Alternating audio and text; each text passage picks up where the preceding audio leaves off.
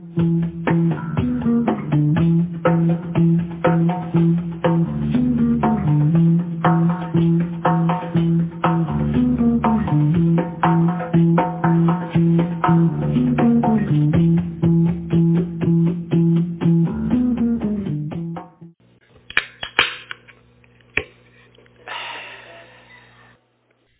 to Bible study, everybody. Great to see you tonight. Thanks for coming. We're going to take a few moments and pray. Ask God's blessing on our time and get to it. Let's pray. Father, thanks for uh, just your love tonight. We find ourselves in the midst of your love. We ask that we would be able to receive more and more of what that means in our lives. More of your presence, more of your peace, more of your grace, more of your provision. God, uh, thanks for loving us and thanks for caring for us. So tonight we ask that uh, your word would be open to us, that we would have ears to hear what the Holy Spirit would be saying. We pray that you would speak and we would respond. Uh, we ask God for simplicity of understanding, uh, simplicity of application to what you have to say. And I ask tonight that you be glorified through what we do. We give you thanks for this time. We give you thanks for this place. We ask God that you'd have your way. Welcome, Jesus. Welcome into the gathering in the midst of your people. ask these things in Jesus' name. Amen. Reminder uh, for our podcast listeners that we have an interactive feature with Bible study, and that is through a website at www.speakpipe.com. That's S-P-E-A-K-P-I-P-E dot com slash Monday Night Bible Study, all one word. You go there to that web page, and there's a button that you can toggle, and you can leave us what would appear to be a voicemail. And we'd love to hear from you. Could be just saying hi, or maybe you have a question about Bible study, or maybe you have a comment, or you just want to tell us where you're from. But we'd love to hear from you. Could be something good God's doing in your life. So drop us a line, uh, leave us a message, and we'll endeavor to play that at our next Bible study. If you have your Bibles, let's open to Galatians, the book of Galatians, chapter 4.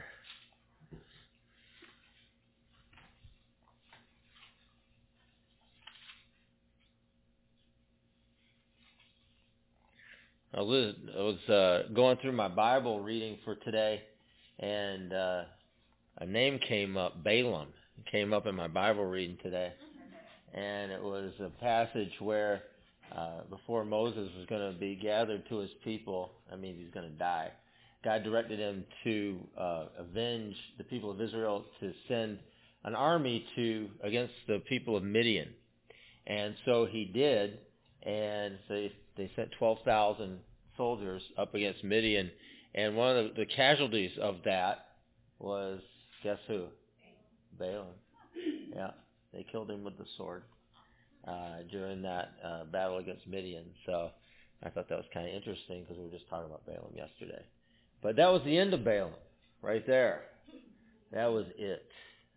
So Galatians chapter four. I need a volunteer to read verse nine.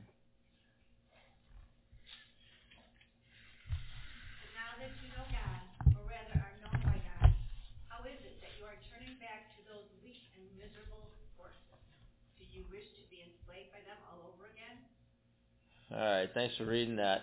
Uh, part of the the main, one of the main themes of Galatians is Paul uh, just speaking to the church and really encouraging them not to go backwards. He's he's really encouraging them to stay the stay the path and stay forward. And uh, part of what was going on in the church is that uh, they were trying to figure out how to integrate some of their old ways into the gospel ways. And Paul was just saying that's not how it works. There's no integrating the old ways in with what Jesus has done. And and so a lot of Galatians has to do with trying to explain to the church, don't do that. And why you shouldn't do that. And although that sounds like, oh, well, that seems obvious, you know, you, you're coming out of something that didn't work. And so it didn't it never really worked. So you got something new that does work then why would you turn again to the thing that didn't work? And that was really the question that Paul's asking. He's like, well, why go back to something that failed? Why go back to something that didn't meet the need? Why go back to something that was insufficient? Why go back to something that you left because you didn't want it anymore? And so he's encouraging them to continue to move forward. He's encouraging them to continue to move forward in what God has for them, what the gospel has for them, what the word of God has for them, and, and to find their rest and find their peace and find their blessing and find their provision and find everything that the gospel offers and to continue on in that so that they could receive that. And so that was, that's basically the word that you're hearing here. And it's kind of a good word because uh, the idea behind it is that there's nothing behind. There's nothing left behind. And so we have to stop doing that. Now, and, and it seems like, okay, well, that's kind of an obvious point, and yet the people will try to integrate old ways into new ways all the time, even though the old ways didn't work. It's something that is, it may be part of human nature. It may be just a part of, of who we are. I have no idea, but it's something that is just prone, we're prone to it. And so it's something to be guarded against. It's something to be fought against. It's something to be aware of, but more than just aware of, to actually try and set up some way in our hearts, our mind, our spirit to not allow ourselves to return to where it is we came from. Uh, Jesus described this idea is as a dog returns to its vomit. Do you know what that means? Have you ever had a dog? You understand what that means? Well, because a dog will puke, right? And then lick it up. And I know that's kind of gross, but they're dogs, right? Dogs do all kinds of disgusting things. And I know we love dogs. People love dogs, and you know, but you should be careful letting a dog lick you in the face.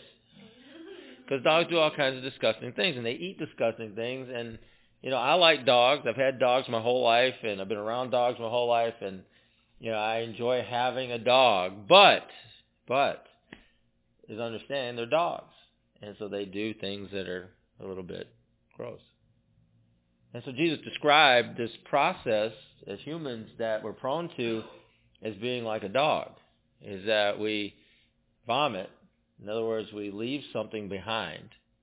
It's like, I don't want this anymore. We get rid of it and we move on. But for some reason, some, some, who knows why, we return back to the very thing that we left.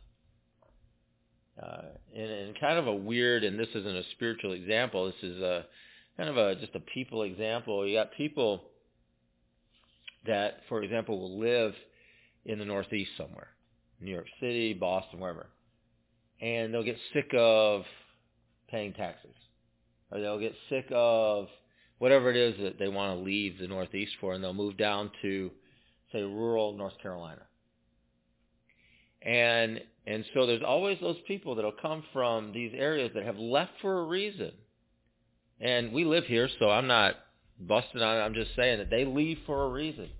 And you hear a lot taxes. You hear a lot whatever it is. And they'll go down to these places in rural North Carolina, run for office, and what do they want to do when once they get there?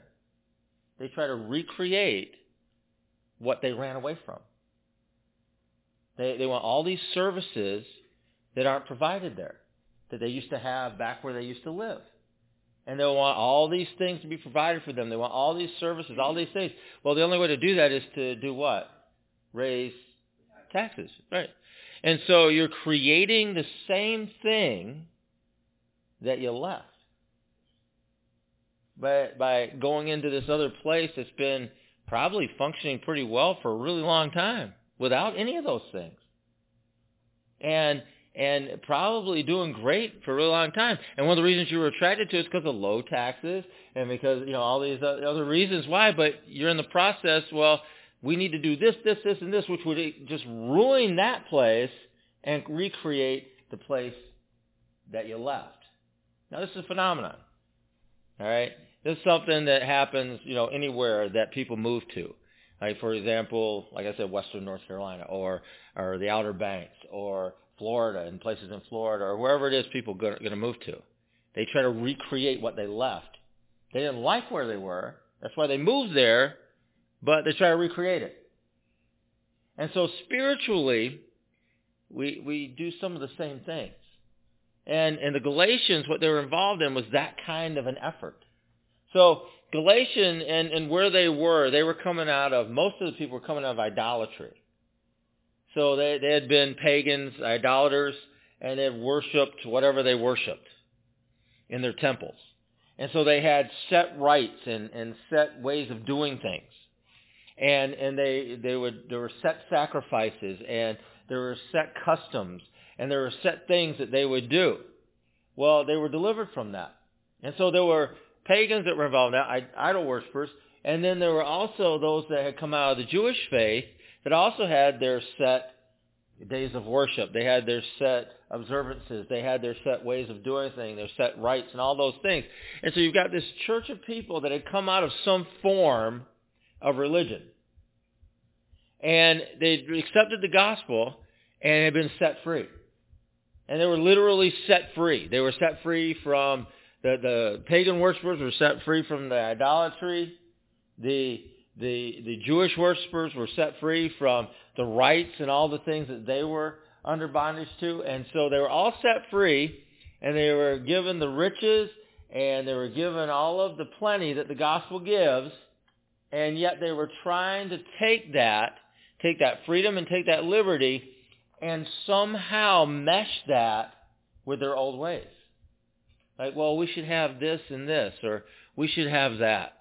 One of the biggest things I had to fight starting a church, I didn't have this problem on campus because most of the students didn't care.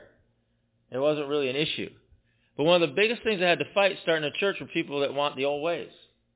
They wanted to bring their old ways into what we were trying to do here. There ain't no old ways.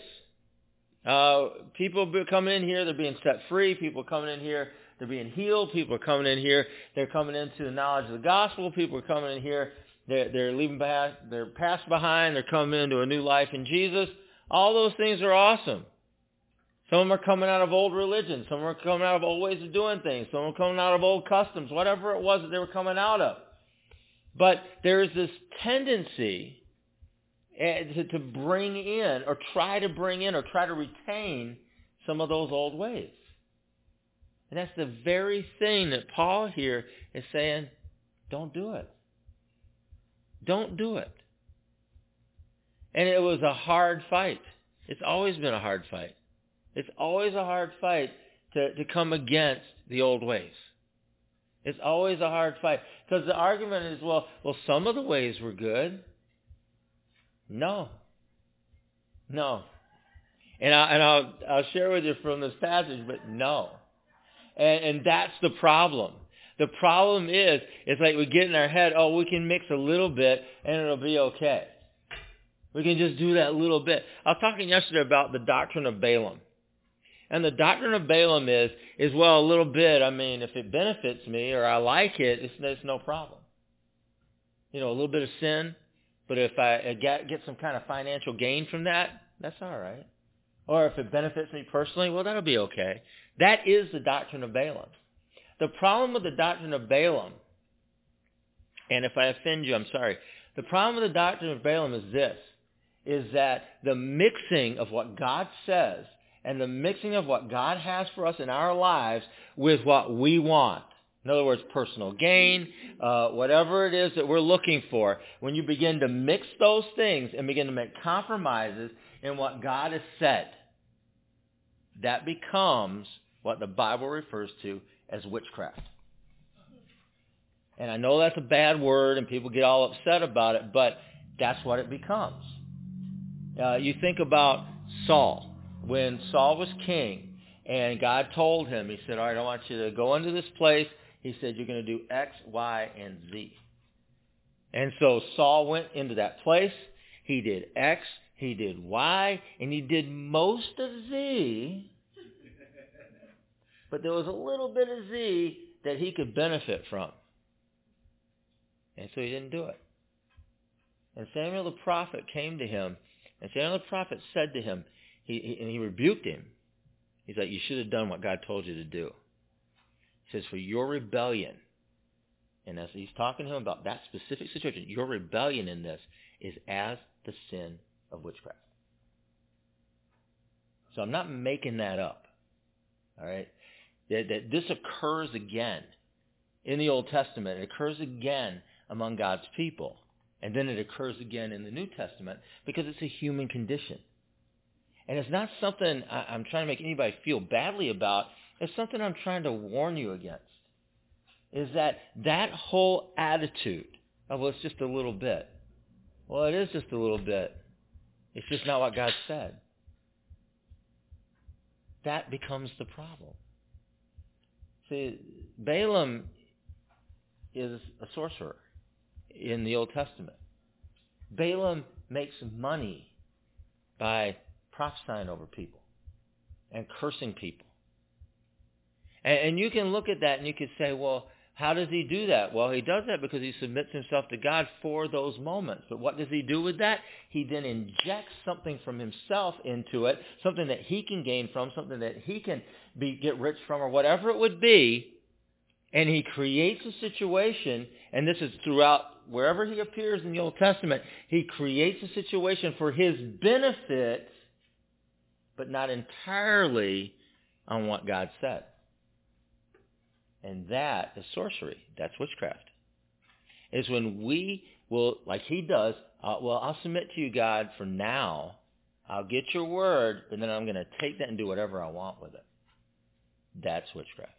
So I want to encourage you that that's not where we're at. That is the doctrine of Balaam. But the doctrine of Balaam needs to get out of our thinking. It needs to get out of the church. It needs to get out of wherever it is that we brought that in from. Because it's not just us, it's not just me, it's not just you, it's the history of humankind that we have this tendency to do this. It's a draw, it's a pull on us to do that. Because we want our way. But we know, and but we come into people of faith and we see God and it's like, well, we know God's important, but we want what we want. And when you've got those two things mixed together, this is what God says and this is what I want, those two things mixing together are not good. And, and so what God calls us to is he calls us out of that kind of weird hybrid mixture of God's word and what I want into a full, and I believe a full place where he desires to be of, this is what God wants. And we go through this process of maturity, and it is a process where our will begins to submit and come into line with his will. Instead of trying to force our way, instead of trying to connive our way, instead of trying to, to somehow sneak our way into it, we actually are in a process of being transformed to the place where what God wants is what I want. And I know that sounds simple, but that's a hard process. Because that's the process of us laying down our wants. That's the process of us laying down what we're, we're thinking we need or something.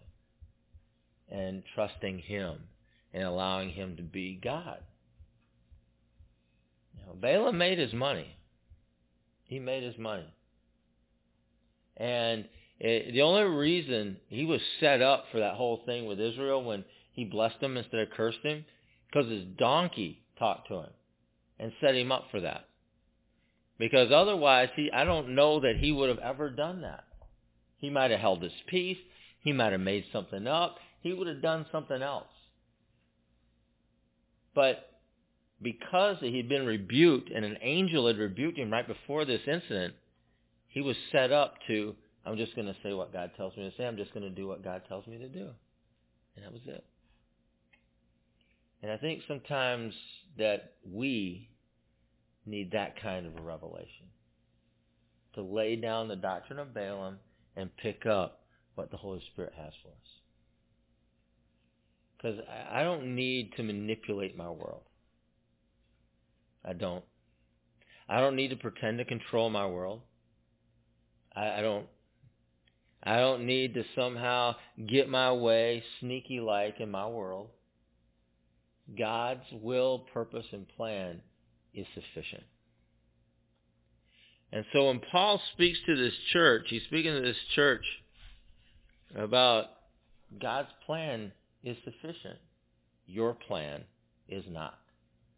And that's what he's telling them. Just in simple terms, you don't want to go back to something that doesn't work. You don't want to go back to something that wasn't fulfilling. You don't want to go back to something that you left because it wasn't the right thing. You just don't. And and so he's trying to reiterate that. He's trying to speak to them. He's trying to tell them, it's like, who has fooled you? Who has bewitched you that you would go back to this way that you left? And that's the word he used. Who's bewitched you? O foolish Galatians.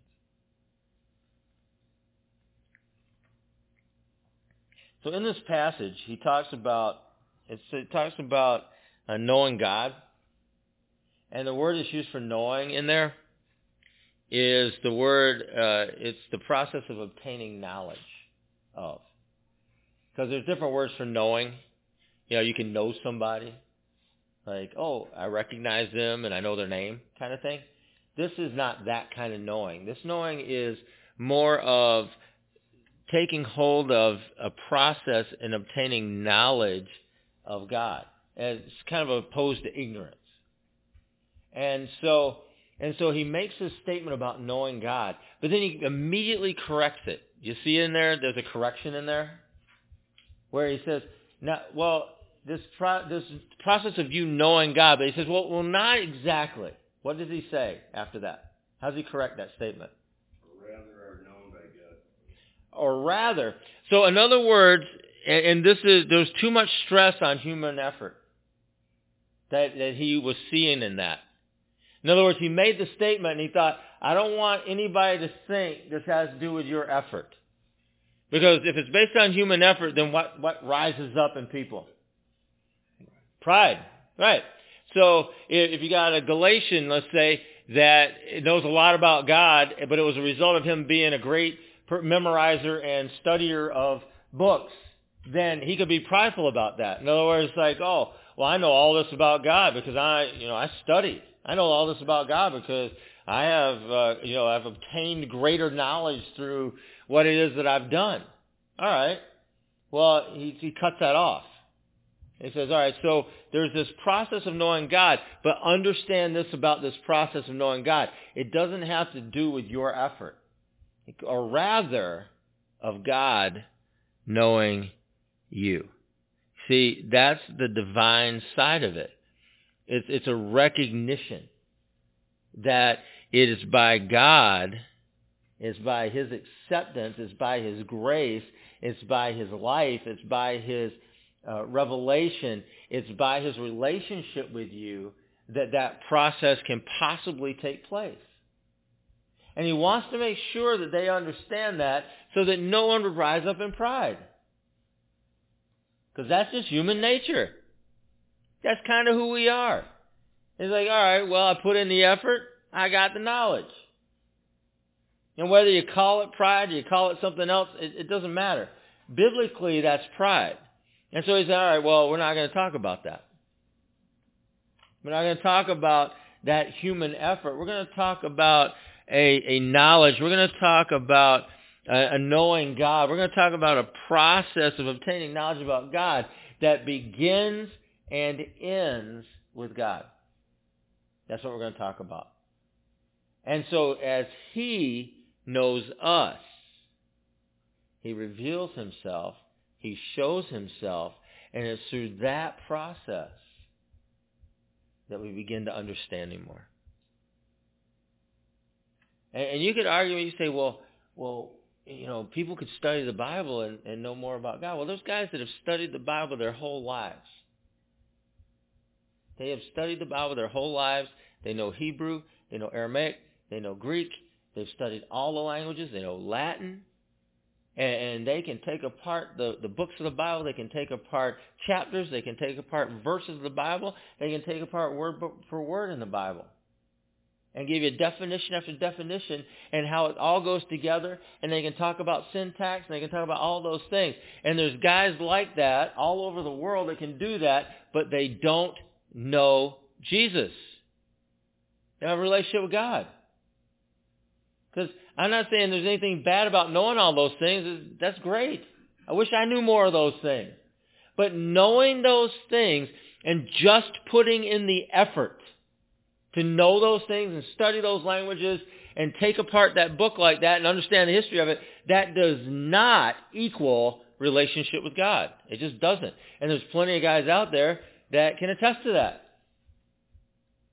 Some of them working in seminaries. Some of them working in, in other places like that. Well, one of my mentors in college, uh, I took a course from him. He was, uh, I was at a state school, but he had uh, come from Princeton Theological Seminary and I took a course from him, um, Bible interpretation or something, Bible's literature or something, and he kind of took me under his wing, and I ended up doing an independent study with him. But he warned me about that. And he talked to me about people, colleagues, people that he knew that knew so much, had so much knowledge, but didn't know God. And, he, he felt like that was one of the, the deciding factors of him leaving and going into the system that he was a part of was to put himself in a position where he could have some kind of influence and he could he could really encourage some people into relationship outside of the extreme academic environment that he came from. But he gave me firsthand experience. He gave me firsthand knowledge of these these kind of things. And it was funny because as I was ready to graduate, he encouraged me to go there which I thought was really funny. It's like, why would you encourage me to go there? But he felt like he's like, well, I, I feel like you could be a, make a difference. Uh, I feel like I'd be getting swallowed by the dragon, and and that, that wasn't what I wanted. It wasn't where I wanted to be. It wasn't where God had for me. So it's not our effort. It's God. And it's his revelation that matters. Some of the best sermons I've ever heard, some of the most moving sermons I've ever heard were by people that didn't have any, hardly any education at all. I remember uh, listening to my grandfather, and there's a guy that made it. I think he had sixth grade. Was it? But that guy could preach. How you do that? How you do that with a sixth grade education? And the guys that had come before him that were doing that with even less. Well, there's some power there. There's some revelation there. There's some relationship there. And Jesus knew him and therefore revealed himself to him. And he was able to speak from that revelation. It's not a matter of pride. It's a matter of relationship. It's the divine side of the process. In this passage, he talks about, he's, he's talking to Galatians, he's like, what are you going to go back to basic spiritual principles? And kind of interestingly, that phrase there, uh, and, and I saw this example in a couple different places where it talks about that phrase going back to the spiritual principles, is to turn again back to the start. It, it would be like you know, having a child reciting their ABCs, they get stuck on one, you have them start over again. That's the picture of that. He's like, that's what we're going to do? That's what you're going to do. You're going to come this far, all the way to the letter J.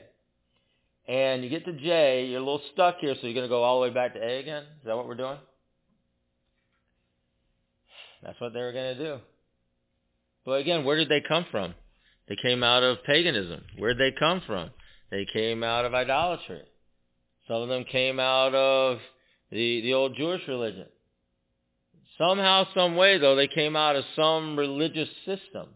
They came out of some system of rites. They came out of some system of ceremony. They came out of some system of custom or observances or, or forms or whatever you want to say. That's where they came from. And so they were coming out of all of those things coming into this relationship with God, growing in this relationship with God, they get to a certain point and they're just going to start all over again. And that's what some of them are doing. They're trying to go back and bring in whatever it was that they had learned when they were children. Some people would talk a lot about Jesus, talk a lot about God, and you're talking about God over and over. It doesn't matter how many times I say God loves you. It doesn't matter how many times I say God likes you. It doesn't matter how many times I say God is on your side. It doesn't matter how many times I tell you that, that God is on your behalf, in your favor. He's looking out for you. I, I say all those things about God. It doesn't matter how many times. If you were brought up a certain way and you were taught a certain thing about God, you will revert back to that in times of crisis. No matter how many times. Well, you know, it's like something bad happens in your life or you get into a point of crisis. What's the first thing somebody says? God's mad at me. God's not mad at you. But you were taught that somewhere along the line when you were a child, and so you get to a point of crisis in your life. Yeah, it's easy to say God loves me and God likes me and God's looking out for me and God wants the best for me when everything's going your way. Yeah, obviously. That's great. Those are good times. But then you hit a point of crisis. And you revert back to the start of your ABCs again. What's start your ABCs? God's mad at me. Well, why? Because that's what you were taught as a kid. You were taught, well, God gets mad at you. You know, maybe it was some well-meaning adult that told you, well, if you do that, God's going to be mad at you. You shouldn't be naughty. You know, kind of the Santa God thing. You know, if you're naughty or nice, he knows. That kind of thing. And so there's this idea that that's what the way God is, and he's looking over your shoulder, and he, if you do anything wrong, it's a point of control. And it was a point of control that adults used to control children during a certain time frame in this country. And so if you were brought up in that, in other countries too, if you were brought up in that, it's kind of an international thing. I've seen that all over the world, you know, just different forms and different ways. But it's a point of control to control the behavior of children. That, well, God's going to be mad at you. God's going to be disappointed in you. God's going to be upset with you. So you shouldn't do that. You know God's watching. Yeah. You see, the problem with that is if God's always watching over your shoulder, not in a good way, you know, not like we're the apple of his eye, not like that he, he follows us and watches us for our own good and for our protection and our life and our love and all the rest because he, cause he loves us so much and he's just, just looking out for us. Not that way. He's watching. Why? Wait for you to make a mistake. Why? So he can be disappointed in you and mad. That's not the God we serve. That is not the God we serve. That's the God you were told as a child. And I'm just using this as an example. Is that that's how it reverts back. And it's not in the good times. It's in the point of crisis it reverts back. So whatever had happened in Galatia, whatever happened to these churches here, that something had happened and they were reverting back to something else. We know they were facing persecution. We know that people that were in the cities that they were in did not understand what they were doing. They understood the old ways, but they didn't understand what they were doing. They understood the way that they were brought up, but they didn't understand this. Families were probably divided. Businesses probably lost business, gained whatever. And so there were points of crisis all along this, and somebody came up with the idea hey, let's just introduce this back into it. It'll make us more palatable to the people around us. Yeah. Yeah, it's not a good reason at all. Because what happens is, is that we begin to serve a God of our own making. And that's harsh, but it's true. You know that God that's mad at you? That was a God of someone's own making. That God that, that's watching you, waiting for you to make a mistake, that's the God of somebody's own making. That's not the God I know, and it's not the God that I see revealed here. That was somebody's idea. That was somebody's concept. That was somebody's way of seeing God, and that became just what was ours too as a child. That's what we were taught. Well, that's harsh. and wrong and debilitating in our relationship with him. And it creates a situation where we're not really flowing in the riches of his grace and of the gospel and the provision of the gospel over our lives. But we're flowing in some bad idea that we just can't shake. Some perverted idea of God that we just never really dismissed. And I just believe we got to do that. We just got to stop this. And, and I mean, this book was written to churches. They've been around for a while. This wasn't. These weren't like new people. Churches have been around for a while. And and these epistles that were written like the Galatians and Ephesians and Philippians and Colossians, these were the churches that had been established. Corinthians, that was a church that had been established. That doesn't mean everything's perfect. It just means it's established, and people are still people, and people are still struggling, and people are still going to have bad ideas, and people are gonna, still going to have some of the same issues that they had before, and it, and it needs to be dealt with somehow. And and I just believe that there has to be every now and then just kind of a hard word about it. Stop, stop, stop doing that. We need, I need a hard word about that. Is that eh, we don't need to continue in on that. The Bible, and, and I believe that you can persuade yourself of anything. I just believe that, pretty much. People persuade themselves of weird stuff all the time. You should be a little bit suspicious of yourself. What I mean by that? I mean, just a little bit suspicious. Like, what, what's my motivation on this? What do I gain? What do I lose?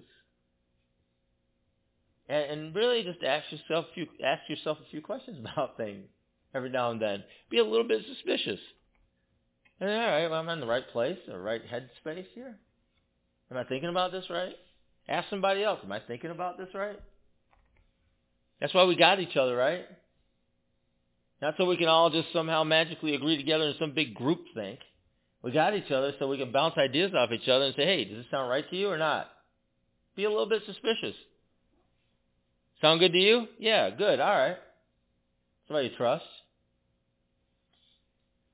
And so we we every now and then I think it's good to ask some questions. Every now and then I think it's good to to really check ourselves as to where we're at. In this passage, Paul says the old ways, the old ways, how do I describe the old ways? Ceremony? Yeah. Custom? Observance? Rites? Forms? And, and some of you are thinking, I love those things. I know it's in our nature to. Paul describes those things as weak. Weak. Weak. Somebody look at Hebrews 7.18.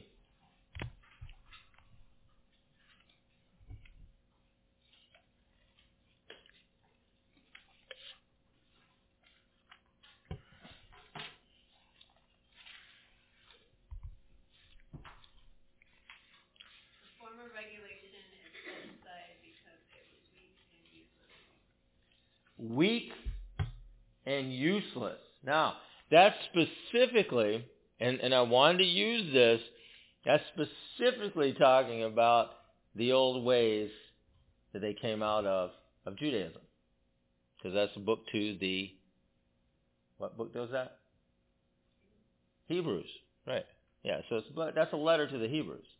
And so the writer of Hebrews is saying there, and he's not pulling any punches. He's like, he's like that. That's all weak. It's all ineffective.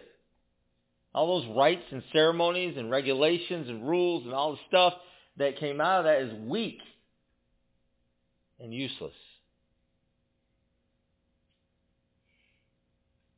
And I know uh, this is a not a popular stance to take, but the, Hebrews says this. It says that we have an altar. An altar that the Jewish people cannot even approach. And it's an altar of worship. It's popular within the church to just ever see everybody together. And yet you got a whole book saying that's not true. And I could ignore that, and I could not talk about it, which would be a little more uh, nice, I guess. But you had guys in the first century giving their lives, and understand this. This is the only reason I'm bringing this up. Yeah, guys giving their lives, literally laying their lives down, in order to share this good news with their brothers that needed to hear it. And if everything was just all great and we could all get along, why would they be dying to share the hope and the grace and the love and the mercy of God with people? Because they needed to hear it. They needed it. It's better. And that's the point that he's making here. He's like, it's better. What you came from was weaker. And he was referring to both. He's referring to the idolatry they came out of, but he's also referring to the people that come out of the synagogue too. And he's just saying, no, don't go back to what's weaker. Don't go back to what's ineffective. Don't go back to what you left. He uses the phrase, but now. And he introduces this as an absurd idea. To return to what you were freed from. To return to your slavery and return to your bondage. That's an absurd idea. But people want to do that. How do I know that? Children of Israel get out in the wilderness with Moses. They begin to grumble and complain. What do they want to do? Go back to Egypt. Well, what was in Egypt? Uh, yeah. Food and slavery and bondage. Right. They had food. It just wasn't the good food. Yeah, garlic and leeks of Egypt. So I'm going to go back to Egypt, which is slavery and bondage because of garlic and leeks. Because I am sick of this manna. Seriously? That is an absurd idea. And yet, it's human nature. To go back to the thing that you left because it wasn't working is an absurd idea, but it's human nature. To repeat the same thing that you did before that didn't work is an absurd idea, but it's human nature. And so I'm not denying human nature. I'm just saying that that we need to be aware of that. That it's a human tendency to do that. Paul says that this whole thing is is is uh, insufficient. Like everything they left behind, that they were trying to bring back into the gospel, it's insufficient. It's insufficient. That, that even if they had those things, that they brought back whatever it was, whatever rules, rites, ceremonies, whatever it was, it would be insufficient to enable them to work out their salvation. They wouldn't be able to do it. Because God's provided a way of salvation. That's the only way of salvation. And so by trying to take something and add whatever you like into it, add, you know, a few rites or a few ceremonies into it or add a few things that you like into it to make it more palatable to you, yeah, that's ineffective. It's absurd. Because if those things could have worked, they would have. If those things could have done the job, well then they would have. But they couldn't. They proved that they couldn't, and, and, and they're described, and this idea is it's, it's helpless. It's like a helpless condition. That when we put ourselves back into the place where we came from, back into the bondage, back into the servitude, back into the places where we came from, that slavery we came out of, we put ourselves in a, in a helpless condition. Uh, that it, the, the word weak is beggarly, is another word used for that, or poor. You know, barren, dry. And yet the gospel is rich with abundance to do everything that it says it's going to do. So let me look at Ephesians 3 8. Ephesians 3 8.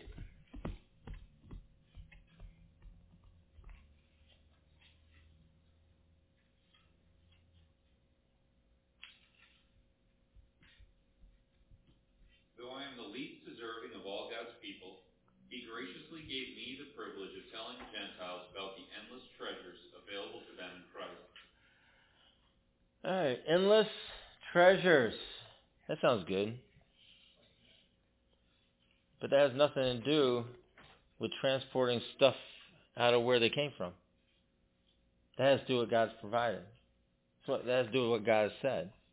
That has to do with His plan, His purpose, and His way, not theirs. And it's not even a mixture of those. It's just what God has said. And, and I don't know how we can just accept that, but I want to encourage you toward that. It's just what God has said. Just let it be. And this is a hard word Paul is given. Paul's a Pharisee. He's of the Jewish faith. That's a hard word to, to tell a bunch of his people. It's like, yeah, that stuff you believe in, that's weak. Because he believed in it. It's weak. It's ineffective. It's dry. It's barren. It's beggarly. And it's poor. That's a hard word. But it's a reality that, that people needed to have. We need to have. And we have a desire, and, and I want you to hear me on this, some, stronger in some of us than others, but people have a desire toward bondage and servitude. And you need to fight that. Some people derive a comfort in that. You need to fight that. Some people derive what they perceive as rest in that. And you need to fight that. You need to fight it. So we come right down to it. He says the old ways are weak. And then he says they're useless. The reason they're useless is because they're made up. They're just made up.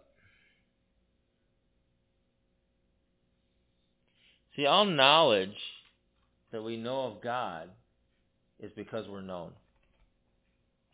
And then everything else is just made up. All knowledge that we have of God is because we're known. Everything else is just made up.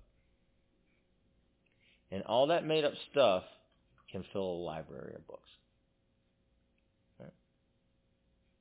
It just can. It makes my head spin. The amount of made up stuff.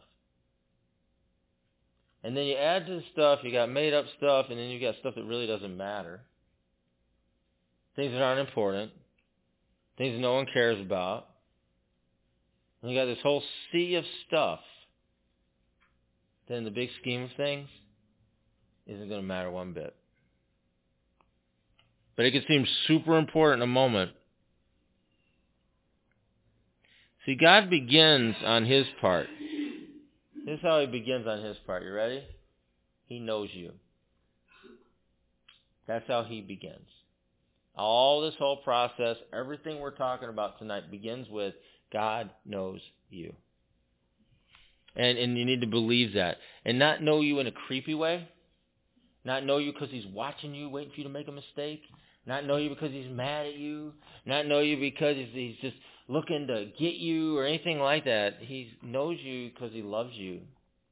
And he wants the best for you. And I, I like using this word as a distinctive. Understand this. He likes you. You know, and you know what I'm talking about. There's a distinctive between loving someone and liking somebody. Because we all have family members that we love, but we don't necessarily like. I, just honestly. And you know that. You know, you love them because they're your family. But you don't necessarily like them that much. Like you're not going to go hang out with them. And, and so God not only loves you in kind of a tolerating kind of way, he likes you. And that's an important distinctive for us to live in. And and all of those things that come from our past that tell us that's not true, we need to sort that and be done with it. And dismiss it. You come out of any religion, I don't care what kind of religion, somehow God's mad at you. Because it's a point of control. There's always a point of control if God's mad at you or potentially mad at you. Because, see, he watches everything. He knows everything. We believe he's omniscient. We believe he sees everything. And so a point of control, it can't be God loves you and, and he likes you. That's not a point of control. The point of control is, is that he's watching you and he's waiting for you to make a mistake so that he can punish you. That way, if I tell you that, I can control your behavior and I don't even need to be there. Because God's already there. And so I use God somehow to control people. That's kind of devilish. Church has been doing it for millennia. All right? It needs to stop. That just needs to stop. That's not the God we serve. That's not the God revealed here. That's not the God who revealed himself through Jesus. That's not that's not who it is. It's not who we are. It just has to stop. With you and with me. These people in Galatia, there'd been a happy change for them from idolatry to the living God. And not only was there a changeover from idolatry to the living God, but they had also been adopted as sons. And that, that adoption as sons, as daughters, as children of God, that was by a free and rich grace, grace that was given to them. Not that they earned it, not that they did anything to deserve it. It was just a grace that God gave so that he, they come in a relationship with him. They could be his children. And that's the same grace, that rich and abundant grace that God poured out on us so that we could be his children. You didn't do anything. I don't care how good you are. You ain't that good. Nobody's that good. And so we, we didn't achieve or we didn't earn or we didn't somehow, you know, work for this grace. It's just a free gift. And because it's a free gift and it brings us into relationship with God, because it's a free gift and it, and it creates a situation where we're adopted as sons and daughters of God, where, because it's a free gift, it has nothing to do with where we came from. It has to do with now right now.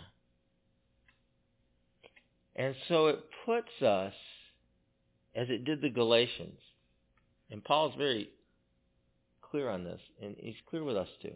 It puts us at a greater obligation to keep the liberty by which we're free. We're under greater obligation. Because if we're going to live, I mean really live, then we can't go back where we came from. So the obligation, not only for our sakes, to live freely and at liberty, eyes forward, moving forward in what God has for us, it's not just for us, but it's for the other people that are going to come alongside that we're going to have influence over. And we're just moving ahead. We're just going on. The past doesn't have the answer. It doesn't. And as much as I respect history and as much as I respect things that are in the past, it doesn't have the answer in this case. This, this fluid move what God is doing, the answer is in Him. It's always been in Him. It will always be in Him. And as weirdly, I guess, to some of you that would sound really radical. I don't know. As weirdly radical as that may sound to some of you, it's fairly straightforward, at least in the writings of Paul, and I believe in the teachings of Jesus. It's just straightforward. And so we are faced with decision. And this is what I want to encourage you with tonight, is that we, we reach moments in our life of decision. And and you can keep reaching backwards if you want. There's nobody going to stop you from doing that. Nobody. You just keep reaching backwards, keep reaching backwards, keep reaching backwards, but that's not going to take you where you want to go. It never did and it never will. You're here tonight likely because you're looking for something ahead. You're looking for something real now. And so that is being offered. There's a rich and abundant grace that provides that in our lives. But it has nothing to do with the past. It has nothing to do with the ceremonies and the rites and the rituals and all the things that we came out of. It doesn't have anything to do with that. It has to do with the living God here and now in our lives.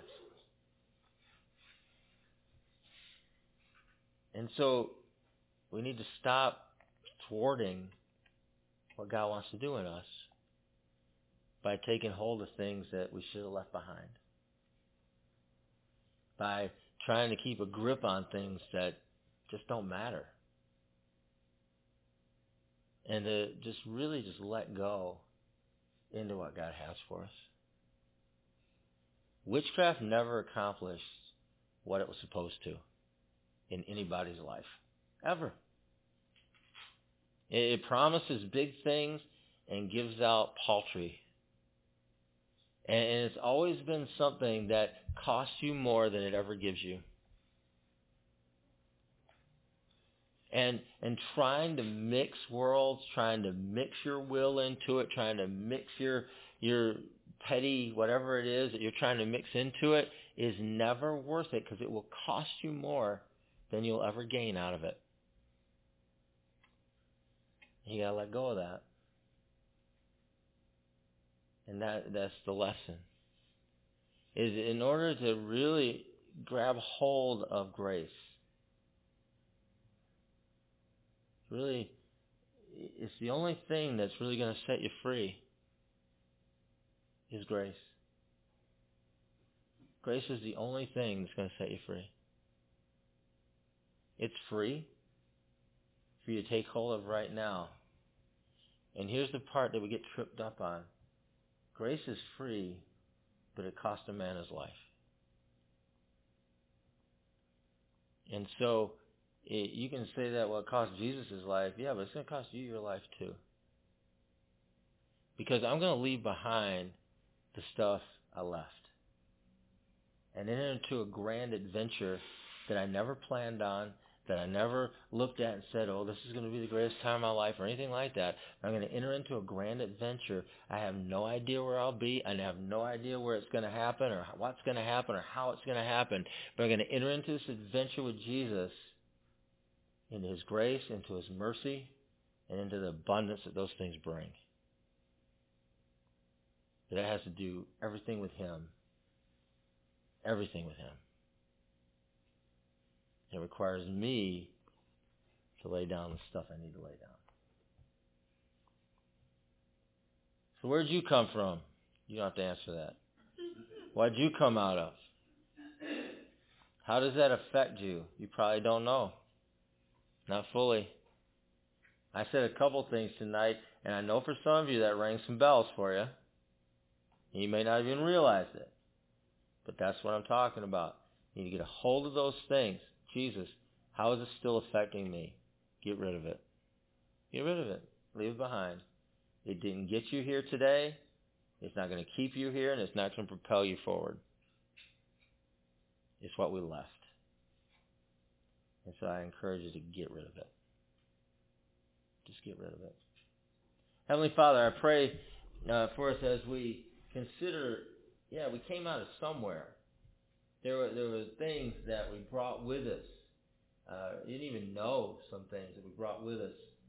And I pray that those things would be highlighted and that we'd have the courage to leave them behind. We just have the courage to let go. We'd have the courage to move forward in you. We'd have the courage to, to take hold of your will and your purposes for our lives. We'd have the courage to, take hold of the good news and the gospel that you've provided. We'd have the courage to live freely. Because it does take a certain amount of courage. to live freely. And so I, I just ask that we would take hold of that. We take hold of whatever it needs to happen in us, leaving of the things behind, the dismissing of the things we don't need, the the laying aside of the things that hinder, and really moving into the freedom, moving into the liberty, moving into the grace, moving into the abundance, God, that of living that you have for us. Thanks, God. So, Lord, I pray you'd speak. I pray you'd highlight some things tonight. Even while we're sitting here, you just highlight a couple things that we could leave behind. And so if God highlights anything to you right now, I just want you to toss that. Be done with it. It ain't gonna do you any good. Didn't do you any good. It's not gonna do you any good. Let go. It's absurd. I pray God that here you just raise up a bunch of people that'd be free raise a, a bunch of people that would take hold of life, raise up a bunch of people that would be filled with courage to move forward into your will, your purposes, your plan, a people that would be free to love and receive love. Yeah. We'd find our life in you. We'd find our life in you. Yeah, we give you thanks tonight. Pray a process of freedom. And we continue, God, to reveal. And I pray we continue to get free in the days, weeks ahead. Continue to speak. Continue to reveal. Continue, God, as we move forward into the life that you've given us. Thanks for your good news. Thanks for the abundance of that good news. Thanks for the blessing of that good news. Thanks for Jesus. And thanks for the life that he brings. We give you honor and we give you praise. We ask these things in Jesus' name. Should be by saying amen. Amen. God bless you guys. Thanks for coming tonight. We'll see you again. UCF of Syracuse is a relational gathering of diversity in action. Economics, education, employment, background, and culture span the spectrum as we gather for the purpose of life in Christ. You know, me and Christ are homies. That's good. He's really cool, you. Mm-hmm. We super close, yo. Your homeboy? Yeah. All right. Anyways, so musicians, writers, painters. You know, my cousin's a painter. Yeah? What do you paint? Houses. Oh, man. My cousin, your cousin should hook up. Yeah. So yeah, painters and other artists express their work through the body of life of this faith community, like the comunidad. Yeah, see, a lot of people. Yeah. No. Started in 1997. That's a long time ago, yo. That's back in the day. That was before I had my eyebrows tattooed on and I remember that. Mm-hmm. Yeah. As an outgrowth of chaplaincy of Syracuse University, UCF continues to gather in the Westcott neighborhood of Syracuse. Oh, me and my homegirls, we walk up and down there all the time. I know that's our hood. Mm-hmm. So it's in Syracuse, New York to share the love and hope of Christ. Again, we, we homies. You know, yeah.